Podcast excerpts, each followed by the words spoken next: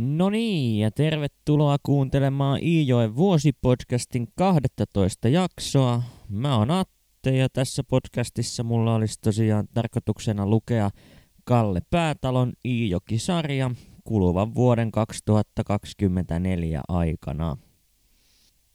Tässä jaksossa olisi sitten tarkoituksena paketoida tuo huonemiehen poika, eli viimeiset 40 sivua pitäisi käydä läpi ja on todettava tässä heti alussa, että kun kirja lähestyi loppuaan, niin kyllä siinä lukijallakin tuli sellainen olo, että tässä Kallen elämässä nyt joku aikakausi on päättymässä. Se sellainen kirjan alkupuolelta tuttu lapsekas ihmettely on pikkuhiljaa matkan varrella karissu pois ja Kalle tuntuukin puuhastelevan kaikenlaisia juttuja jatkuvasti vaan itsenäisemmin ja itsenäisemmin, eikä ole niin riippuvainen siitä, että mihin nyt äiti sitten milloinkin antaa luvan, vaikka toki lupia pitää vielä kysellä, mutta ehkä sitten pikemminkin tavan vuoksi kuin sen takia, että tässä nyt oikeasti mietittäisiin, voiko pikkupoika lähteä häsläämään sitä sun tätä tuonne ympäri kyliä. Ja vanheneminen sitten toki tarkoittaa myös sitä lapsen elämässä, että pikkuhiljaa niitä elämän nuriakin puolia joutuu kohtaamaan vähän konkreettisemmin. Ja ensimmäinen asia, mitä tässä nyt käydään läpi, on sitten isovanhempien lopullinen eroaminen. Eli kuten mä tuossa kuudennessa jaksossa jo aiemmin kerroinkin, niin kun mummu ja vaari saivat häädön silloisesta majapaikastaan, niin puhtaasti taloudellisista syistä johtuen he joutuivat asumaan erillään, koska töitä yksinkertaisesti molemmille ei löytynyt sellaisesta paikasta, jonka läheisyydessä he olisivat voineet yhdessä asua, vaan kukin tahoillaan sitten kiertelee lähiseutuja ja tekee vähän milloin mitäkin ja välillä asuvat lastensa nurkissa ja sitten taas pääsevät jonnekin töihin ja tätä samaa sykliä on kierretty nyt useampi vuosi. Ja näistä kahdesta etenkin Vaarin tilanne on heikko, koska hän ei huonosta näystä johtuen pysty oikein mitään kunnon töitä enää tekemään – Puheissa vilattelee jo kunnalliskotiin vaarin laittaminen, mutta siihenpä ei sitten tietenkään kunta suostu, kun on sen verran paljon tuota lapsikatrasta vaarilla, joka kyllä pitäisi kyetä hänet elättämään. Ja valitettavasti tilanne on se, että ihan hirveitä haluja jälkeläisillä ei tähän vaarin kaitsemiseen kuitenkaan ole – mutta lopulta Vaarin neljä vanhinta poikaa, eli Jussi, Herkkoa saunarakentamisessa ottanut Kalle, Jalmari ja Herkko itse sopivat, että josko se vaari voisi asua vuoden kerrallaan kunkin veljeksen luona, jotta hänen ei tarvisi ihan ryysyläisenä kierrellä talosta taloon. Mummu eli Ämmi on puolestaan huomattavasti paremmassa ja vetreämmässä kunnossa ja häneltä kyllä työntekeminen luonnistuu, mutta hänen luonteen laatunsa on puolestaan semmonen, että häntä ei oikein kukaan halua ottaa luoksensa asumaan, etenkään päätalon perheen piirissä, koska hänellä tuppaa olla tapana alkaa riitelemään milloin lapsiensa ja milloin miniöidensä kanssa, mitä turhanpäiväisimmistä asioista – joka sitten johtaa siihen, että ämmi aina poistuu ovet paukkuen majapaikastaan ja lähtee kohti seuraavaa mestaa. Näin ollaan päädytty siihen tilanteeseen, että mummu ja vaari eivät tapaa toisiaan enää juuri koskaan. Ja se avioelämään kuuluva tunnepuolikin on jäähtynyt melkoisen paljon, joten eipä heillä enää oikeastaan muuta yhteistä näytä olevan kuin lapset. Tämä isovanhempien avioliiton ajautuminen Jokijärven karikkoon ei ole kuitenkaan ainoa ikävä asia, jonka kanssa Kalle joutuu kasvotusten Vaikka kyllä se aurinkokin välillä paistaa, nimittäin Riitu on alkanut jälleen oksentelemaan ja Kalle tietää tässä vaiheessa jo saman tien, että se tarkoittaa uuden sisaruksen syntymää ennemmin tai myöhemmin. Ja tämän kaiken keskellä Kalle on jatkanut myös vierailujaan tuolla Hoikkalassa, jossa hänen kaimansa Kalle on lukenut hänelle ääneen kaikenlaista kirjallisuutta ja sanomalehtiä sun muuta. Ja tuolla Hoikkalassa asuu myös Jussi, eli Louku Jussi, joka taannoin kävi Riitun luona kupattavana hammasvaivojen takia ja muistammekin Jussin muutaman jakson takaa, jolloin tuota kuppausta käytiin läpi. Vaan Jussipa on nyt sairastunut hieman vakavammin ja makaa siellä sairaspedissä, joka vaikuttaa Hoikkalan talon tunnelmaan sen verran paljon, ettei tuosta lukutouhustakaan meinaa tulla sen seurauksena oikein mitään. Ja eräänä iltana Kallioniemessä, kun Riitu ja lapset ovat käymässä yöpuulle, niin jostakin ulkoa alkaa kuulua kummaa ulvovaa ääntä ja hetken siinä Kalle jo miettii, että onko siellä jotain kummituksia, jotka kirkuvat yössä vai mikä on homman nimi. Mutta Riitu ja Kalle uskaltautuvat kuitenkin kuuntelemaan siihen Kallioniemen pihamaalle. Ja hetken sitä meteliä kuunneltua Riitu tyytyy lakonisesti toteamaan, että Hoikkalan Jussin koira se siellä ulvoo kuollutta isäntäänsä. Ja näin tosiaan oli, ja suruviesti sieltä saapukin seuraavana päivänä, että kuoleman tauti on vienyt Jussin mennessään. Vaan niin koittaa kesä taas Kallioniemeen ja Jokijärvelle, ja siinä eräänä juhannuskesän päivänä ilmestyykin pihapiiriin tällainen kaveri kuin Aska Janne. Ja Olallaan Jannella on vähän erikoisempi lasti, nimittäin hän kantaa pientä ruumisarkkua, joka on valkeaksi maalattu. Riitu totta kai heti kyselee, että ei kai arkussa vaan ole jotain sisältöäkin ja Janne siihen joutuu vastaamaan, että kyllä vaan siellä poikavainaja on. Janne siinä kertoo olevansa viemässä arkkua ihan papinkylälle asti haudattavaksi ja toteaapa vielä samalla taittavansa suuren osan loppumatkasta autolla, joka saa sitten Kallen tämän tapahtumasarjan kolkkoudesta huolimatta ehdottamaan, että joskahan voisi lähteä Jannen mukaan Papinkylälle – toimittamaan arkkua hautuumaahan. Jannelle tämä järjestely sopii ja Riitukin siinä pienen taivuttelun jälkeen Kallen pyyntöön suostuu ja antaapa vielä 50 markkaa mukaan matkaan matkarahaksi – ja jos en nyt ihan väärin muista, niin taitaapa tämä olla ensimmäinen kerta, kun Kalle pääsee tuollaiselle vähän pidemmälle reissulle lähtemään ilman, että joku lähisukulainen on siellä mukana. Janne tosin on Riitun serkun poika, eli Kallen pikkuserkku, mutta missään läheisessä kanssakäymisessä he eivät kyllä ole tässä kirjan sivuilla vielä aiemmin olleet.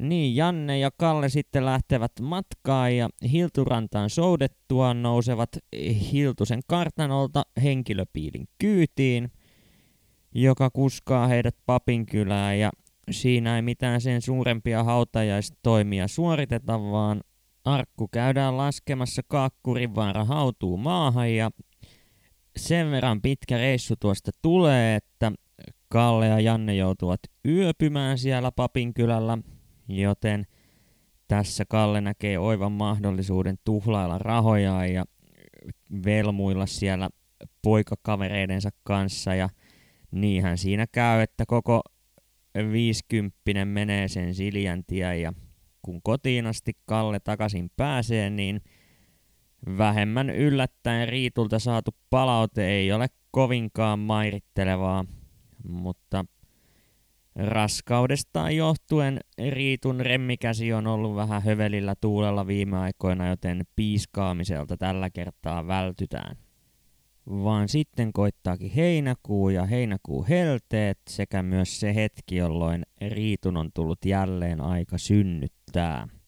Ja tällä kertaa kätilöksi on hankittu jälleen Kestilän Tiina, joka ei edellisessä Mannen synnytyksessä ollutkaan mukana tuon Kallelle sattuneen naispuhetapauksen seurauksena. Ja näiden synnytysten kautta onkin itse asiassa aika helppoa myös lähestyä sitä, miten Kalle on tässä kirjan aikana kasvanut. Nimittäin kun Martan synnytyksessähän Kalle ei ymmärtänyt vielä yhtään, että mitä tapahtuu, luuli vaan äitinsä kuolevan ja usko synnytyksen jälkeen, että uusi sisko oli ilmestynyt lattianraosta sinne pirttiin, kun taas Mannen syntyessä hän oli jo jollakin tavoin perillä näistä synnytykseen liittyvistä yksityiskohdista, mutta sitten nyt kun uusi sisarus syntyy, niin hän on suorastaan välinpitämätön ja viettääkin koko tuon synnytyksen ajan yhdessä siskonsa ja veljensä kanssa – pulikoiden ison kallion rannassa, jonne sitten apukäsiksi Kallioniemeen kutsuttu Simosen Jenni tulee ilmoittamaan, että nyt sisar Katraalle on syntynyt uusi sisko. Ja sisko saa nimekseen Elli Edith, ja siinä ristiäisissä käy pieni sekaannus, nimittäin tytön nimeksi oli tarkoitus tulla Edith Elli, mutta – Sylikummiksi valikoitunut Simosen Jenni sitten onnistuu jännittyneenä ilmoittamaan papille nimet väärinpäin. Mutta tämä ei juurikaan vaikuta riitua haittaavan, ja tästä lähtien lasta kutsutaankin Elli Editin sijaan Eetiksi. Uuden siskon syntymän sijaan se suurempi tapaus kuitenkin taitaa olla Kallen elämässä kansakoulun aloittaminen – Nimittäin Jokijärven kylän kansakoulun rakennustyömaalla on vasarannakutus hiljentynyt ja koulu on saatu valmiiksi. Joten nyt on koittanut se hetki, kun Kalle pääsee vihdoin ja viimein astumaan ensimmäistä kertaa opintielle. Ja kun Jokijärvellä nyt ihan ensimmäistä kertaa polkastaan tuota kouluvuotta käyntiin, niin sehän tarkoittaa sitä, että – kaikki koulunsa nyt aloittavat nuoret eivät suinkaan ole samaa ikäluokkaa kuin Kalle, vaan siellä on vähän kaikenikäistä nuorta Kallen ikäisistä ihan teini-ikäisiin asti. Ja tämän seurauksena päädytään arvioimaan oppilaiden taitotasoa hyvinkin ylimalkaisesti, jonka avulla pyritään sijoittamaan oppilaat kutakuinkin oikealle luokalle, riippuen sitten heidän taitotasostaan ja iästään. Tämän toimenpiteen seurauksena Kallekin päätyy lopulta suoraan toiselle luokalle, sillä kun hän jo nuo kirjaimet ja numerot osaa, niin ei hänen sitten kannata enää ensimmäistä luokkaa käydä, vaan voi siirtyä suoraan toiselle luokalle lukutaidon opiskeluun. Ja tuota lukemaan oppimistahan Kallehan tässä on odottanut kuuta nousevaa – ja siellä sitten kun on hetken aikaa koulun penkillä päntätty tavuttamista, niin sattuupa käymään eräänä iltana Kallioniemessä niin, että Kalle siinä lukee tavausläksyä ja kysäsee yhtäkkiä kyläilemään saapuneelta Simosen Simpalta, että jos on vierretty sitten J ja A-kirjaimet, niin eikö se ole silloin luettuna sana ja? Ja Riitu ennättääkin varastamaan Simpan puheenvuoron todeten, että no näinhän se on ja juuri tuotahan sinä siellä koulussa no yrität oppia. Kallelle tämä on sellainen aha-elämys, jonka kautta lukemisen salaisuudet vihdoin ja viimein aukenevat. Ja kuten muistetaan, niin jo useamman vuoden ajan Riitulla ja Kallella on ollut tapana lukea yhdessä – Sirpalle lehtiä niin, että Riitu niitä tavaa Kallelle ääneen. Mutta jatkossa nämä lukuhetket vietetäänkin hiljaisuuden vallitessa Riitu ja Kalle lukien omia lehtiään omaan tahtiinsa. Ensimmäinen koulusyksy sujuukin aika rivakkaan tahtiin ja koittaa joululoma, jolloin Kalle pääsee Herkon mukana talvisavottaan. Ja urakehityksen suhteen Herkko on jälleen ottanut askeleen ylöspäin, nimittäin nyt hän on Harjajoen savotassa jo ukkoherrana eli työjohtajana – ja tämä herkon ylennyshän tarkoittaa tietysti sitä, että päätalon perheen varallisuusaste on aika korkealla tasolla ainakin tuohon Jokijärven kylän asukkaiden keskiarvoon nähden. Mutta tässäpä vaiheessa päätalo antaa meille pienen maistiaisen tulevasta todeten, että muutaman vuoden päästä tiedossa on herkon sairastuminen ja kunnan jauhoille putoaminen, eli vaikeita aikoja lienee tulevissa kirjoissa vielä luvassa. Ja vaikka mä olenkin tuossa vuosien varrella joitakin Kalle Päätalon elämän keskeisimpiä tapahtumia internetistä lueskellut, niin minkäänlaista muistikuvaa mulla ei ole siitä, mikä sairaus herkon työkyvyn sitten lopulta vie. Joten ei lähdetä spekuloimaan sillä sairastumisella tämän enempää, kun ei päätalokaan meille siitä sitten pientä mainintaa lukuun ottamatta mitään tarkempia yksityiskohtia kerro, vaan suunnataan tuolta talvisavoltalta saman tien takaisin Kallioniemeen käymään kirjan viimeisten sivujen tapahtumia läpi – Nimittäin tällä kertaa koko päätalojen perhe sekä jonkinnäköisen lentsun riivaama Arvi Setä ovat kokoontuneet Kallioniemen pirttiin. Ja parantuneen taloudellisen tilanteen ansiosta Kallioniemen navettarakennukseen on onnistuttu hankkimaan uusi asukas. Hänen nimensä on Puni ja hän on tietenkin hevonen.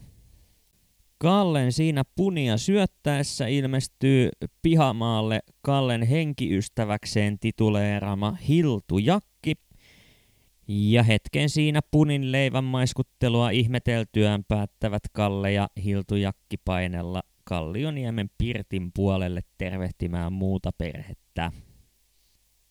Herkkohan totta kai antautuu saman tien jutun juuren iskemiseen Hiltujakin kanssa, eikä aikaakaan kun Kooti Ukko liittyy seuraan.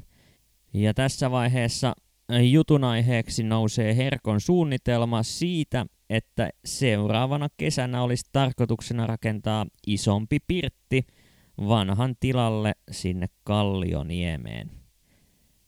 Eikä siinä ihan hirveän montaa sanaa ehditä vaihtamaan, kun on jo sovittu, että Hiltujakki saapuu seuraavana kesänä Herkon apumieheksi Kallioniemen talotyömaalle.